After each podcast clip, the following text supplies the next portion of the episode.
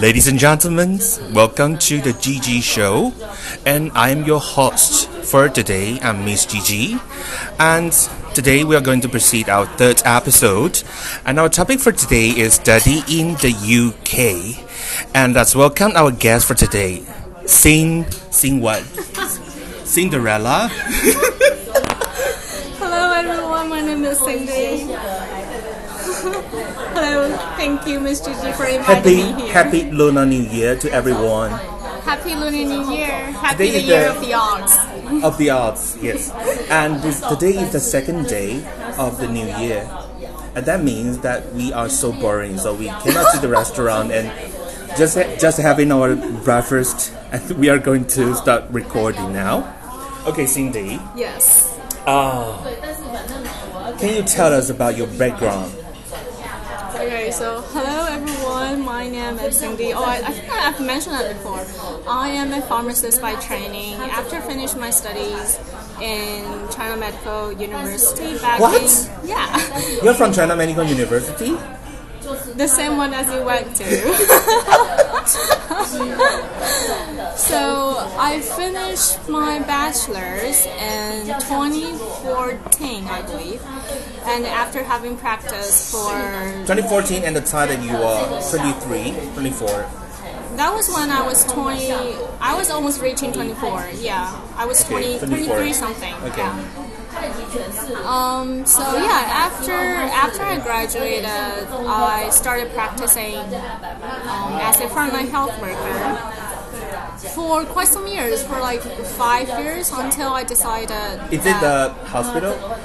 Yeah, I've always been to... hospital is my number one workplace destination, because I think it is actually like quite natural for me, because I don't want to sell things. I'm not a marketing girl.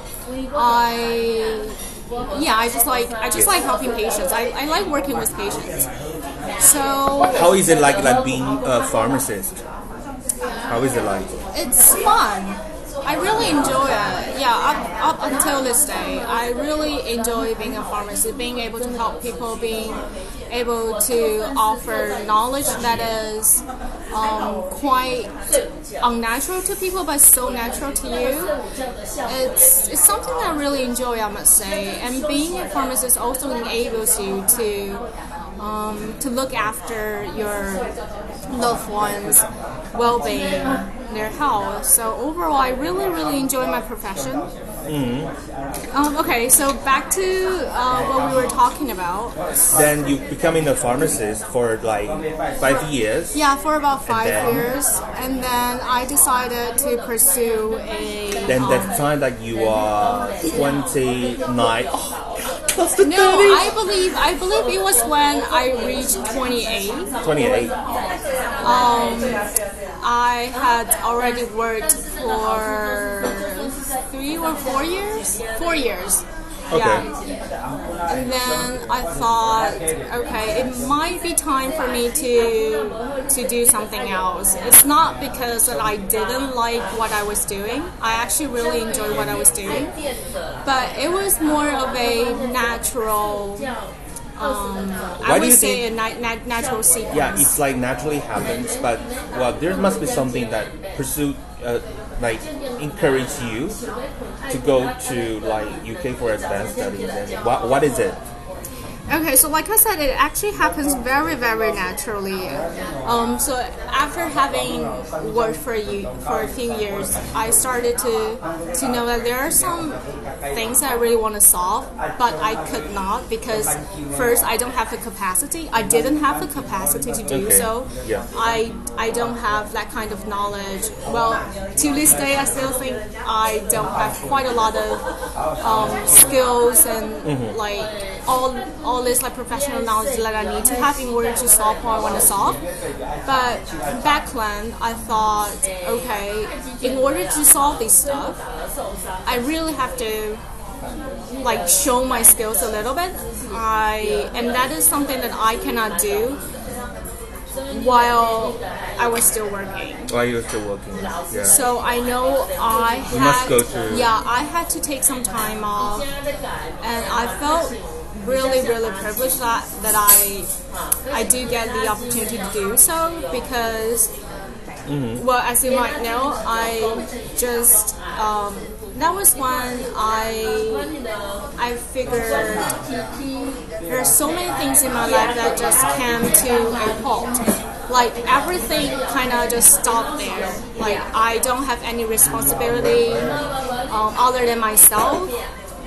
And I didn't really have to look after many, many aspects in my life, including, let's say, my family or like romantic relationships or like and stuff and all those things.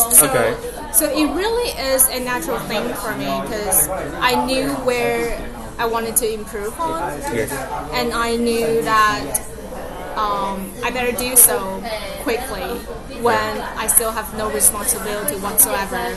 So it's a natural thing. And I also feel like after a few years of work, you gradually know what you like and what you not like. So when I just graduated, I thought, okay, maybe I'm done with school forever. When I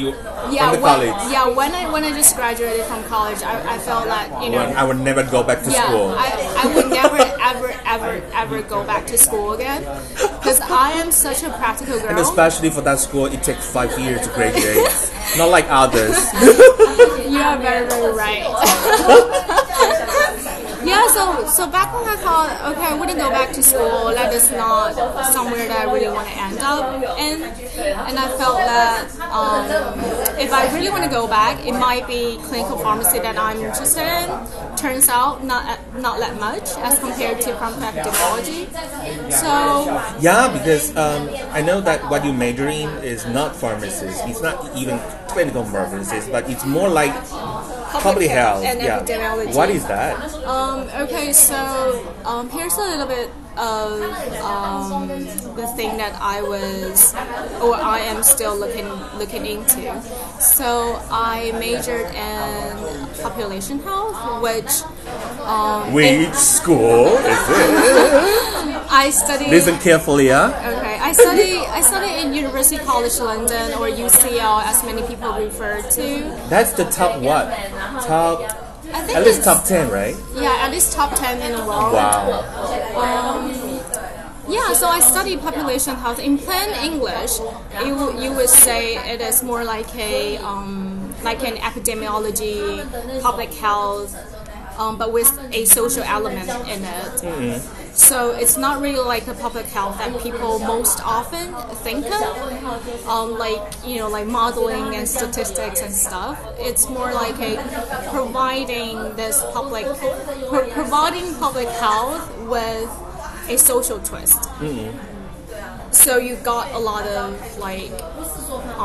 inequalities and health inequalities, or the health system, how you can improve the system to be able to offer universal healthcare to people. Mm-hmm. So that's the kind of thing that I am really, really gravitating towards.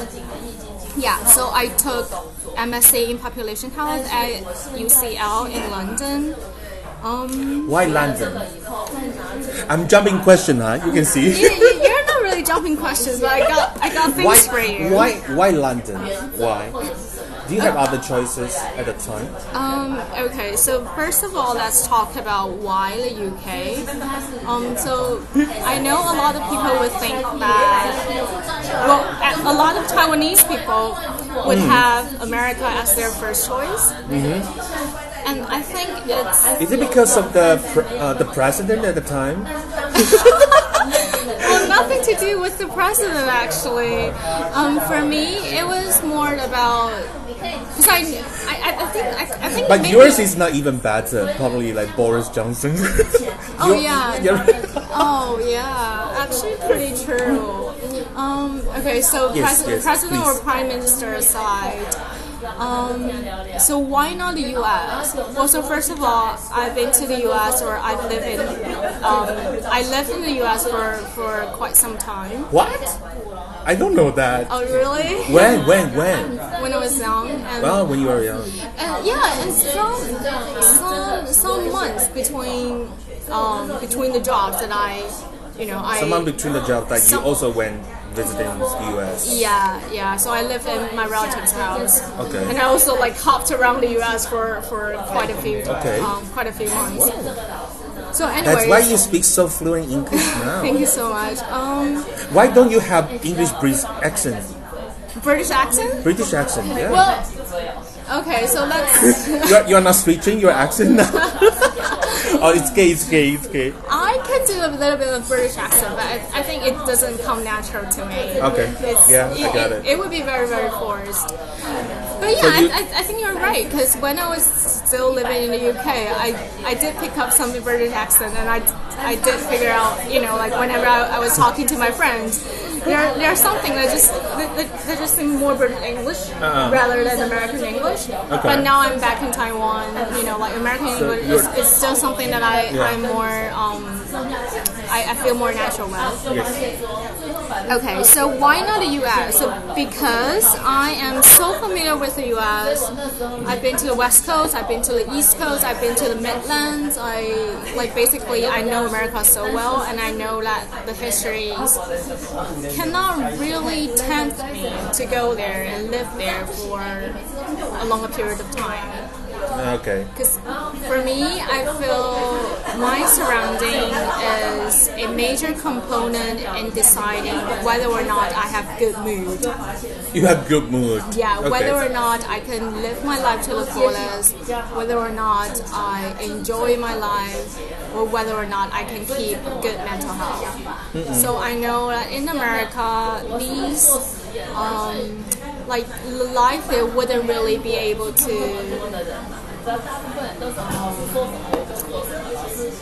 make me feel happy, I would say. And compared to the U.S., however, is it one of the reasons that the course that you are taking in the UK is shorter than that one in the U.S.? Is it you mean the 2-year program or the 1-year program? Yes. That wasn't my primary concern, to be honest. But it's shorter, definitely. You can save 1 year. Yeah, but you remember the one that Tommy went to. That one is a 1-year program as well. Oh, Tommy, you were mentioned. Yeah, that one is a 1-year program. That one was program. One, yeah. Master of Public Health. MPH. That one's MPH. No. I think he got Master of Health Economics. Okay. Master in Health Economics. And that will only take 1 year, right? Yeah. As well. Yeah. Oh. So actually, the program the length of the program wasn't really my primary issue. My primary issue was that I know I wouldn't be able to live my life to the fullest in the U.S.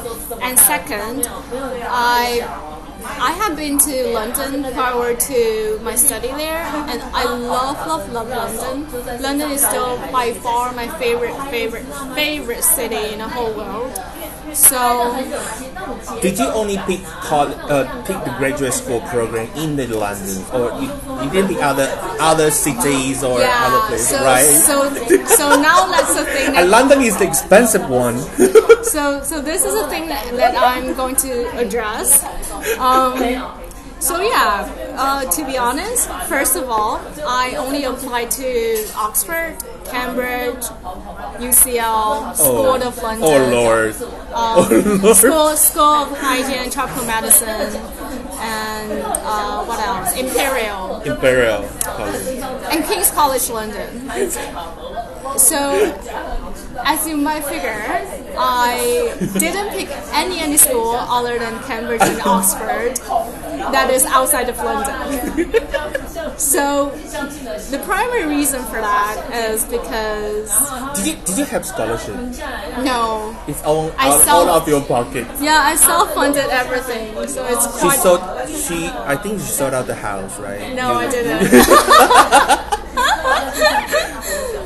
But yeah, Yeah, it was quite a financial strain, I must admit. Okay, anyway, where I was getting to? School only in London. Okay, so I was going to address why only schools in London, because London is a hub. I guess it would say it's kind of like an information hub for public health. Mm-hmm. So, for example, you might have heard the Lancet, the Wellcome Trust, the King's Fund, and everything, and like those organizations or like publication firms are based in London. Okay. And I know that there would be a lot of like activities, academic activities in London, and that would really nourish me as a professional. Okay. So I know London would be my very first choice. And also London chose you. Yeah, I guess you would say so. Yeah, yeah, definitely. Yeah, because I wasn't admitted to Oxford or Cambridge. Well, let me remind you that, or also to our audience, that you can you imagine how many schools accept her application? How many? Can you tell us? Quite a few, I would say. Oh, really? Yeah, it's like 3 or 4, right? Oh my God! I would just say, I wasn't admitted. Why you are so outstanding? I mean, I don't know. I mean, I wasn't. Yeah, this comes to my second question. Like, how do you think that they were welcoming you? And if it's possible, like, could you describe some of your personality? Some of my what? Personality. That's what a person like you is like more welcoming by the school, or like probably some efforts that you have made to let the school pick you at the end. Okay, I think it now comes down to whether you can showcase yourself. You can properly showcase yourself in front of the admission committee. Mm-hmm. So for me, I knew that first of all, my advantage is that I have professional background. Yeah, I had worked for a few years, and secondly, I am a pharmacist. I know how combining these two kind of components can really. Could really help me in terms of getting admitted, and I knew where I wanted to head to, so I kind of offer them a bridge where this bridge is the school, and how with all this background that I have, and now coming to this school, whatever school that is, you just have to make that up basically. With that bridge, where you can head to in the future, and where. And whether that school could really help you with, like, you know, offering those materials that really help you in the future. So it's kind of like offering them what you have already and what you want to obtain in that school. Yes. So it's not really like you really have to be like so outstanding in order to get to those places. It's more like whether or not you know that school is a good fit for you. Yes. Yeah, basically that's it. So back to why London, I must say a more personal reason is because I mean, like, professionalism, like profession stuff aside, it's more like I love adventuring into like history-rich places. Mm-hmm. So I know that Europe would be a good place for me because I would be able to, you know, like to have fun in European cities, and that would be where I feel good at. I mean, yeah. For example, during my holidays, I went to quite a few countries in Europe, and I just love that. I mean, being in a good it's because like British is in the European country, in the European Union, that it's so cheap to traveling to. I think you could say so.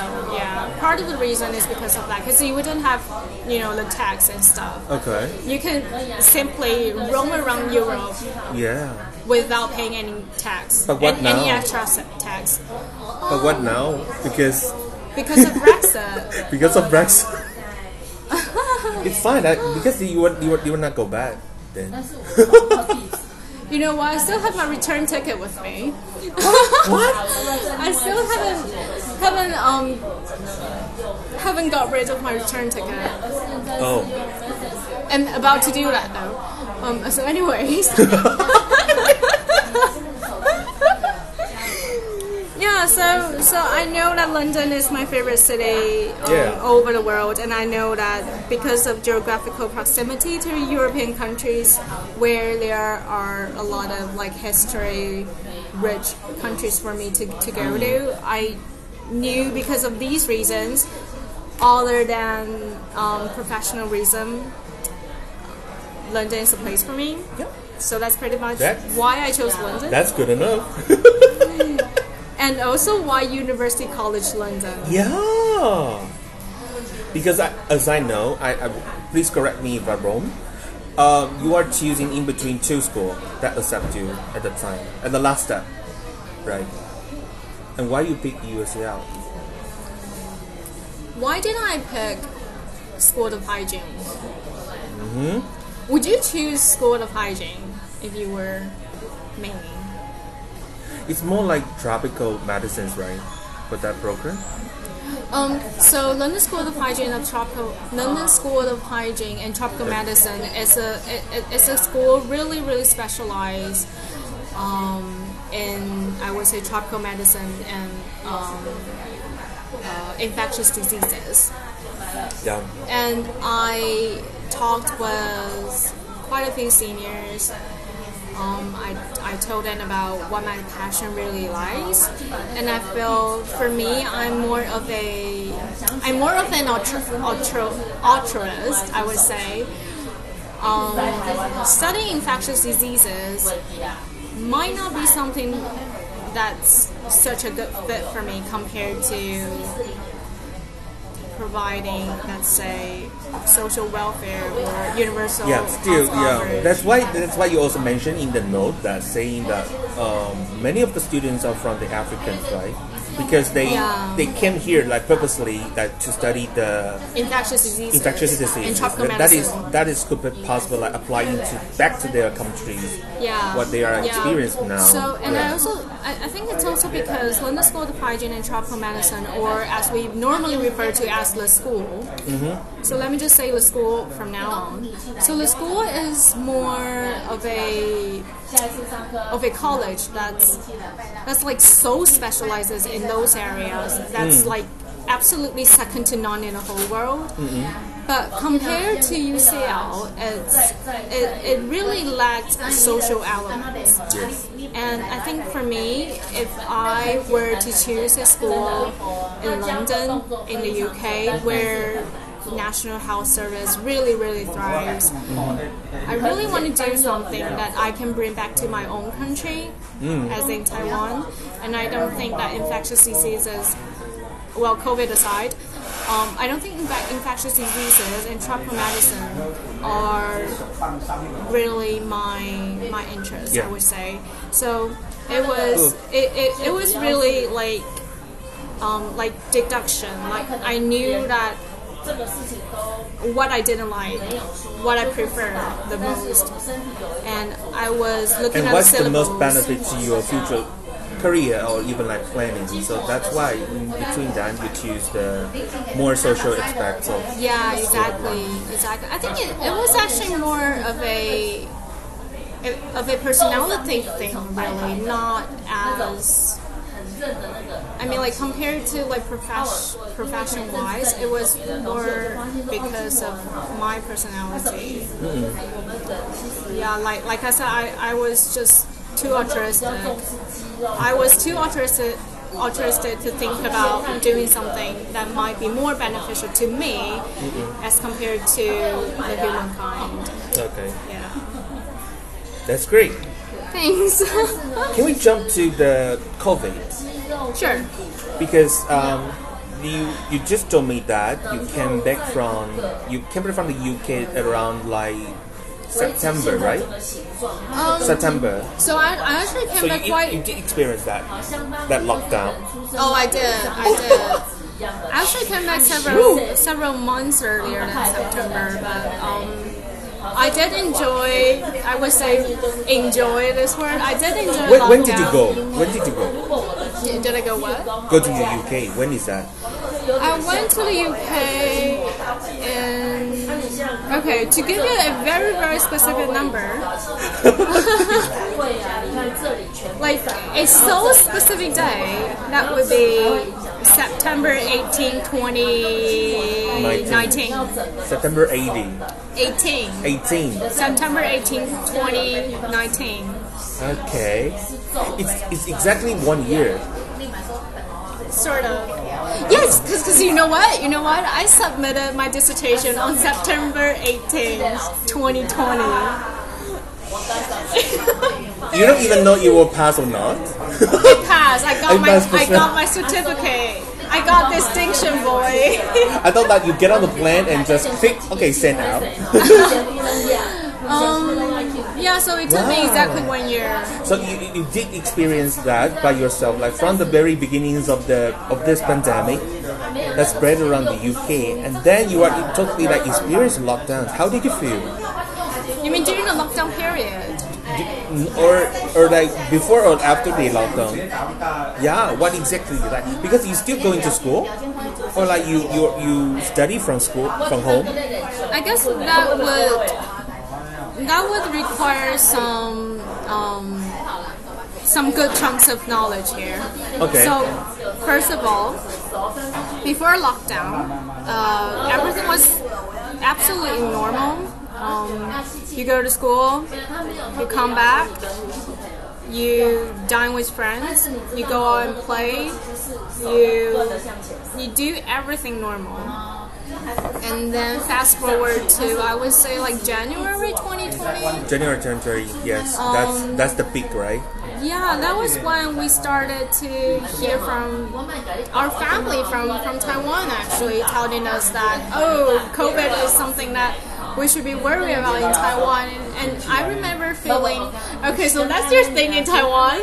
Yeah. I'm like so far away, I'm in the UK. Oh, it's okay la. London is very safe. Yeah, it was kind of like that. Like, it definitely didn't occur to me that COVID, like something. Probably something that we should be aware of. Something named COVID is coming to London. Okay. So yeah, that was in January, and then I was still like leading my life as usual during January and end of February. And some days in March, I started to hear like more news about, you know, like cases. Oh, seems like Italy has some cases. Seems like people are saying that the cases are from the Italy to the Ukraine. Yeah, there are quite a few rumors about that, and like there was quite a few pieces of news telling us like, you know, Spain is falling down. Like I mean like Spain is falling down. Not London Tower falling down. in terms of the figures and like all that, and like, you know, like France is not doing well with the outbreak as well. And like I was so naive back then. I was still thinking about. You didn't wear even I put on the self protection devices, like wearing the mask then. No, we didn't have any face coverings. Okay. So on the tube. Okay, so tube is the subway system in London. We call them. Well, official name is underground. But most people refer to the underground as the tube. So every day I hopped in the tube. Mm-hmm. I was like with my bare face, no face. With your bare face. Yeah. You like, touch everything. Yeah, pretty much. And touch your mouth. Touch your face. Pretty much, I would say. I wasn't really in a panic mode. Now, like in retrospect, I think I should have. I should have been in the panic mode, but no, yeah. At when that you started to be cautious, like. Oh, so it was.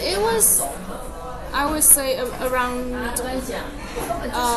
18th or 20th of March. I was really panicking back then, I would say. Yeah, that was when I started to know, okay, things are really getting serious, because we were I remember it was a group of us sitting together, a group of friends sitting together, enjoying coffee after some kind of exams or something, and then we were just randomly chit-chatting about school life and like everything, so random basically. But then we received an email from school saying that okay, now we have one case from the school. Yeah, we have one confirmed case at UCL, and we should be more cautious. But then the second day, the day after, we received another email telling us, okay, so the school will be closed from now on. All of a sudden. Yeah, all of a sudden, you just, out of nowhere, you receive that email telling you the school will be closed. Stay home. Please stay home. Everything will be moved online. And you basically kind of, finish your UCL school life. So that means there are probably more than one case. I think so, yeah, because we also had we also had some information about some professors having the disease as well, but we didn't know much, and everything was basically very rumory kind of information, so we didn't. I wasn't really paying too much attention until that day. That day, we received that email telling our school will be closed. And I really started to think about, okay, first of all, school will be closed. Should I come back home? Or what, you're really thinking about that? Yeah, what should I do? So I called for help. But it's only, it will be shut down for a while, right? But school also said that all the program, the lectures will be online. School announced that all lectures will be moved online. And you wouldn't be having any difficulty, as they say, in terms of accessing all the materials. Even you come back to Taiwan. That wasn't really my primary concern back then, because I was thinking about, okay, I got my accommodation, and that accommodation should last me quite a while until September. So you need to stay until then. The contract you signed. In terms of the contract, it wasn't.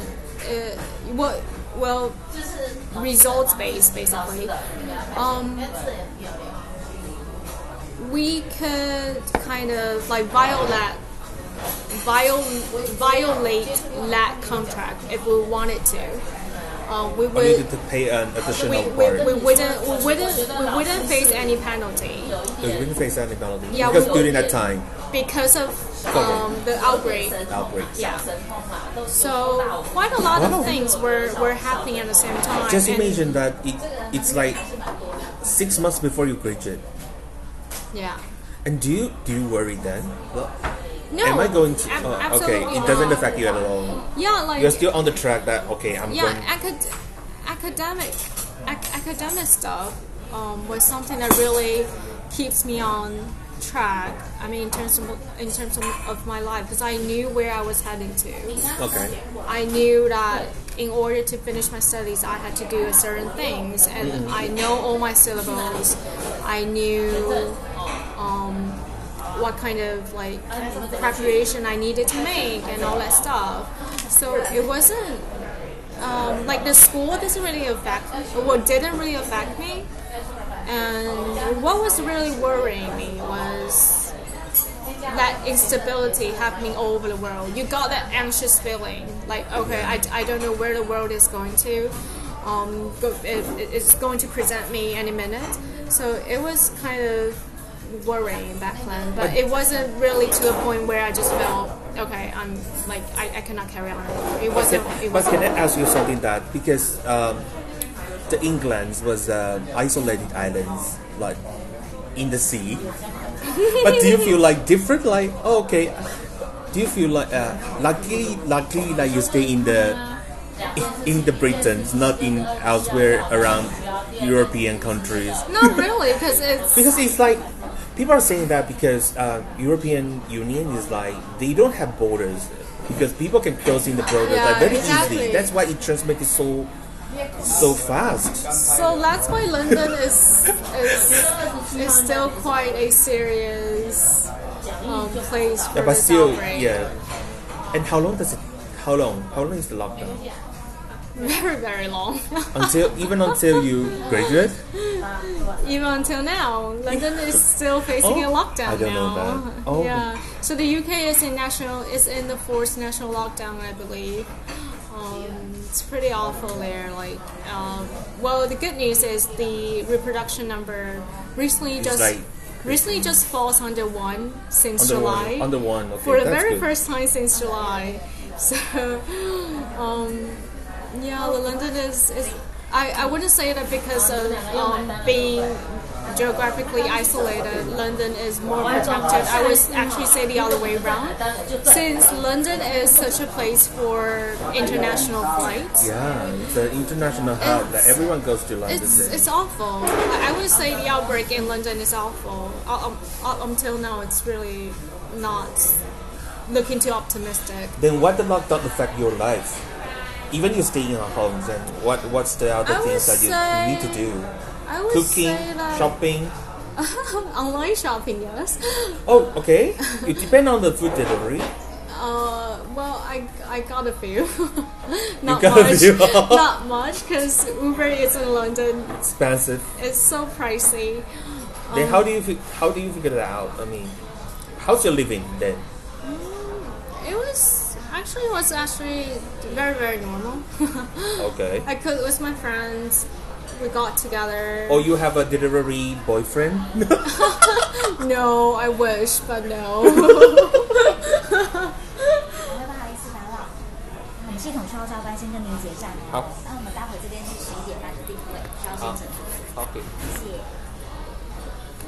那请问有需要统编吗？不用。他们需要看。要。 We are still recording, huh? Sorry, we are asking to pay the bill now. Okay, I feel okay. For example, like tell me, like just imagine you are going to a school day in the normal time. What did you do? From your wake up, okay? Let's shoot in a vlog. I would do all the necessary. I would pee. No, you don't have to go that into detail. Thank you.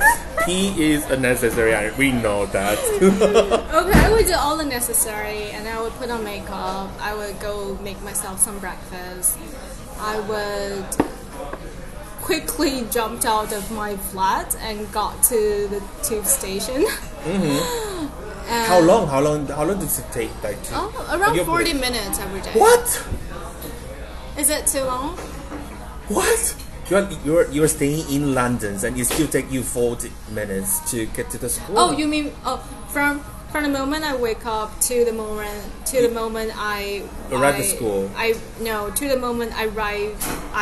in the tube station. 40? 40. You. So you like went the by preparation time will be 40 minutes. Okay. Yeah. So including putting on makeup, including making myself a breakfast, pee, okay. Including pee, and all that. Yeah. School is like how many? It would take me around. Do you need to around 25 minutes? Oh, but still, that's a lot. It is actually only like 2 stations away, two or 3 stations, depending on which classroom you are going to. Yeah, which building that is, because that would be different train stations. So sometimes I do need to transfer, sometimes I don't. Wow. Again, depending on where I was traveling to. And what did you do in the school? First of all, I went to classes. I then would have lunch with my friends. What? Before that, you don't have any class? No, I would go to school, do a class. One class. Because one class takes around 2 hours. Okay. And normally our classes start at like 9:30 or 10. Okay. Yeah. And you had lunch with friends? Yeah, so I would have lunch with my friend, and then we would probably go to library together, or if we have some group project, we would just randomly gather and, you know, kick away with our projects and stuff. Mm-hmm. And then around, I would say three or four, or maybe later at 7, I would go back. The reason why we don't normally travel between 4 and 7 is because higher TV, because that was when it is rush hours. So I would from 4 to 7. Okay. Yeah. So I would refrain from traveling between 4 and 7. And since UCL is located in very, very central London, like pretty much everything is within walking distance. So for example, I can go to Chinatown with 15 minutes of walk. I can go to West End to enjoy a musical right after school. I can do a lot of things like between 4 and 7. So normally that is not when I would go back to my accommodation, or vice versa to the school. But as I know that after 7, there's no place to go, right? There's no what? There's no like stores to go, is it? Not really, because I lived in London. Sorry. So what after 7? After 7, well, on a typical day, I would. Why sign? I might be still in the library if something is going on. Oh my god! So usually you will have one class for the day, no, and then rest of the time you probably would stay in the. I would library? Say for term 1, you would have really busy term, schedule. Right? We have 4 terms. 4 terms. Term 1, you got really, really busy schedules. Attending classes. Yeah, basically you attend class from day to 9. From day to 9. Yes. But then starting term 2, everything got a bit better. So, so I do my major exploration of the city in term 2. Yeah, pretty much it, I guess. Okay. And what happened when it was during the lockdown day? You wake up, you still pee, of course. Am I asking a dumb question? You wake up, you pee, and sit in front of your computer. You no longer put on makeup unless there is a Zoom meeting or a Teams meeting. So you are using Zoom. Zoom or Teams. Zoom or Teams. Okay. Yeah, but like UCL prefers Microsoft Teams. Microsoft Teams. Yeah. Okay. So yeah, you still go online and take your class. You do your assignments. You do your do all your academic work basically. You cook yourself a lunch, a very, very late breakfast and lunch, and sometimes you went to the bathroom with your laptop because. You know, who cares when you're pooing and the class is still on? Wow. That is so TMI. At least you didn't need to turn off your microphone. I normally have my microphone muted. Well, but do you feel depressed during the lockdown? Not really. Because I guess I would say my mental health. I've been keeping my mental health really well, and also I have the support of my flatmates. So, your flatmate? Yeah, I have 1, 2, 3, 4. I have 5 flatmates. Oh, that's great. Yeah. I thought you were living alone. No, I wouldn't be able to survive on my own. But they are your schoolmate, but they are from other places. All of them. Really? Are studying different programs. Okay, but all school, all students. Yeah, because I live in a UCL accommodation, which means everyone living in that accommodation goes to UCL. Okay. So 2 of my best flatmates are from the Middle East. One is from Pakistan, the other is from okay, so she is from Jordan, but she normally lives in Syria. So yeah, so I had the support of them, and I felt to this day I still feel really grateful for that. Okay. Keeping me strong. Yeah. Yeah. Tell me about your traveling to other countries when it's not lockdown. How is it? So, all the travels were pretty good. I think this is one of the best benefits, that if you go to the European countries to study, it's very easy for you to travel. Definitely, right? Yeah. So first of all, I went to Budapest, Hungary. And then I remember the price, the flight price, like, is like a couple of thousand, right? I think it was like less than dollar. I think it was less than 2,000. Less than 2,000 NT dollar for the flight. Round way plus round way. Can you imagine that? And then I went to, so for my Christmas, I went to, okay, where did I go to? Oh gosh, where did I go to? Oh, I went to Portugal. After that, I went to Spain. Yeah. No, wow. That's the weekend, right? Or like it's the holiday? The whole Christmas break. The whole Christmas break. Yeah. Wow. And then I came back to London because I wanted to have my New Year celebration in London. Because, you know, all the fireworks. The traditional one? No, like the fireworks. The fireworks. Oh, okay. Yeah. The fireworks happening around the Thames River and the London Eye. And then basically, I would say, since I really love London, I don't think that spending time in London is something that I don't like.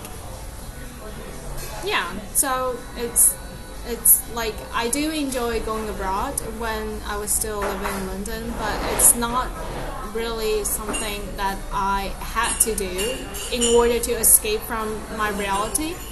It was more like I need a mental shift, like a shift from being really hardworking in my academic life. Yeah, that's balance. Yeah, right? It's keep balance. Yeah, to keep a balanced life. Good. Yeah, it's pretty much that. Tell us about your the people that you around you. The people around me. Except your flatmates, right? And what are those people that attending the school like together with you? Can you tell a bit about them? So where are they from? So I must make a disclaimer here. So since I went to UCL is a place full of Europeans. Full of Europeans, and that's Africans or Americans. Okay. Compared to, let's say, School of Hygiene or Cambridge or Oxford or King's College London or whatever. University College London is more a place for European school for European students. Okay. So I met a lot of Europeans, Britons included, and all the Brits I've met are, on average, younger than me. Average younger than you? Yeah, but they are really helpful, and I would say very knowledgeable. Like my colleagues are from all walks of life, really. Some are, let's say, GP, some are like gynecologists. They all came from different backgrounds. Yeah, different backgrounds, and like some are nurses, some are epidemiologists themselves, like working in the NHS, and like some majored in, let's say, geography in their bachelor's, and like you really need a range of different people. But do they tell you that what will be their next destinations after they graduate? After they what? After they graduate. From the program. Okay, so yeah, most of them will be like staying in the UK looking for a job, or like they will go back to Europe. I think that could be the story if there was no outbreak. Okay. But the only choice for them in the outbreak is that most of them graduate and stay, or graduate and leave. No, most of them come back home. But Europeans have their scheme called European Settlement Scheme, where where settlement scheme. Yep. Yeah, where like still live in the UK for I guess for at least 5 years without obtaining any other visa. And you cannot. I cannot because I'm not European. So right after you graduate, you need to leave. I needed to leave in January this year. Oh, okay. Wow. Yeah. So most people, like most colleagues, after our graduate studies, embarked on a professional journey, pretty much in, let's say, public health agencies and public health agency. A lot of them are working in the NHS, and I would say. How about you? Me? At the time, if that time it's not lockdown, so there is no blackout, then what is your plan then after graduation? If there was no lockdown, if there was no outbreak, what would I do? Yes. That's a good question. I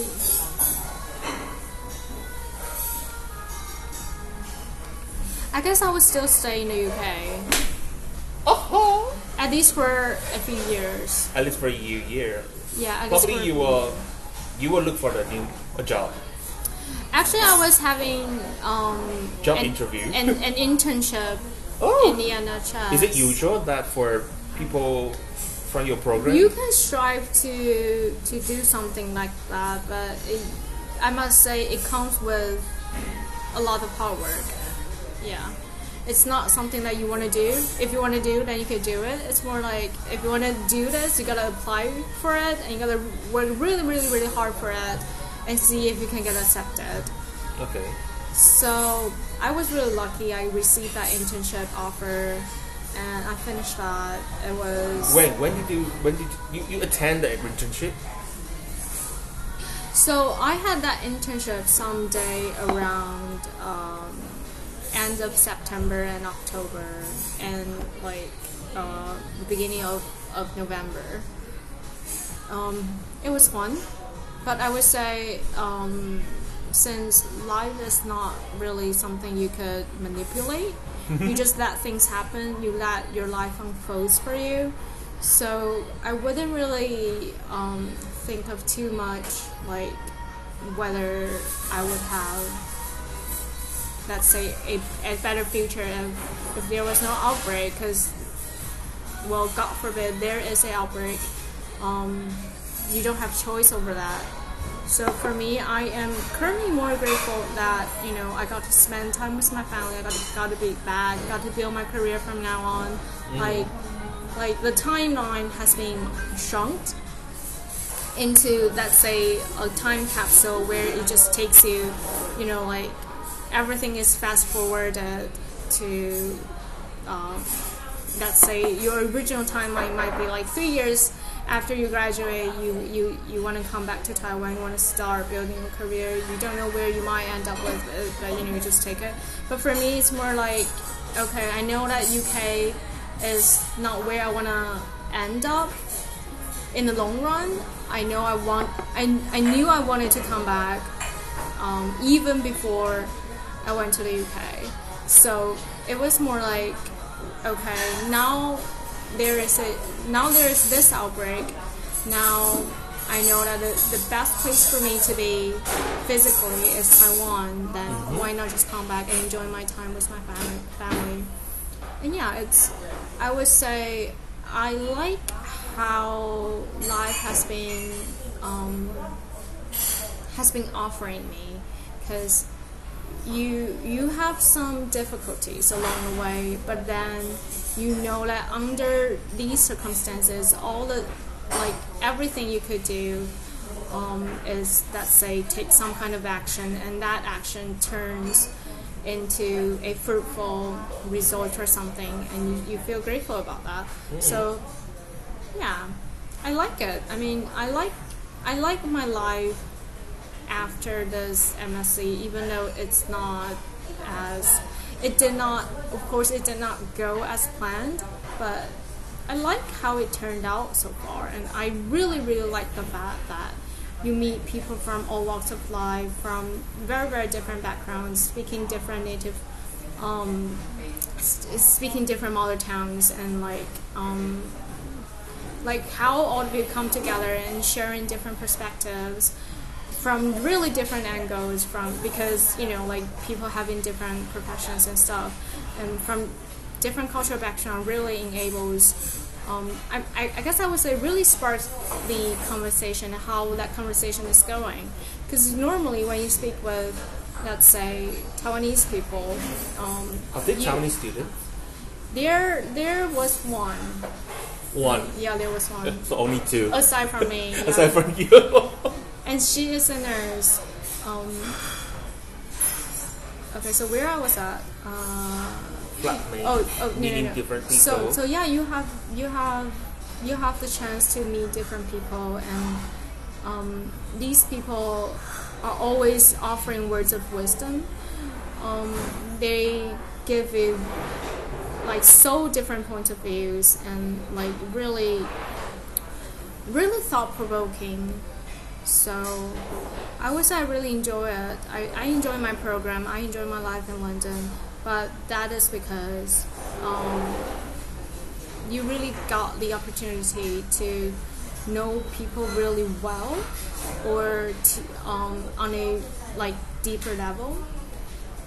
Yeah, and because of the outbreak, that you cannot stay in the UK, but actually you make a lot of connections and you build up a lot of network still, right? Even now you are back in Taiwan, that you still keep the connections.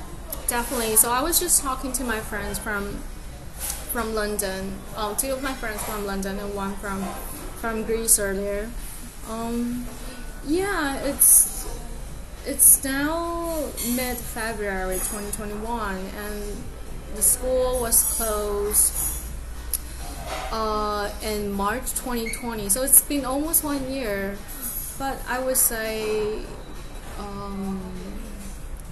that friendship, you know how that friendship serves you. It's kind of indescribable, because when you really think of it, it's kind of like camaraderie, like when you guys do things together, you know that what kind of hardship people are going through, you know how you can support them in your own ways, you know, even though you speak different languages, I mean in terms of language, I mean, you know, you speak different, like this language, whether you speak Zhongwen or you speak Greek or you speak English. And also the language, the professional language you speak. I speak pharmacy. Some people speak nursing. Some people speak medicines, public health. Yeah, medicine. Some people speak like economics. Some people speak like different stuff. Yep, different. You know, you speak different languages, and you know that people have different ways of dealing with the outbreak. You know that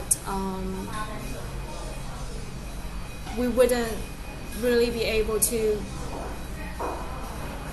have a lot of support from school. I mean, like immediate support, because immediate support always came from our colleagues. Mm-hmm. So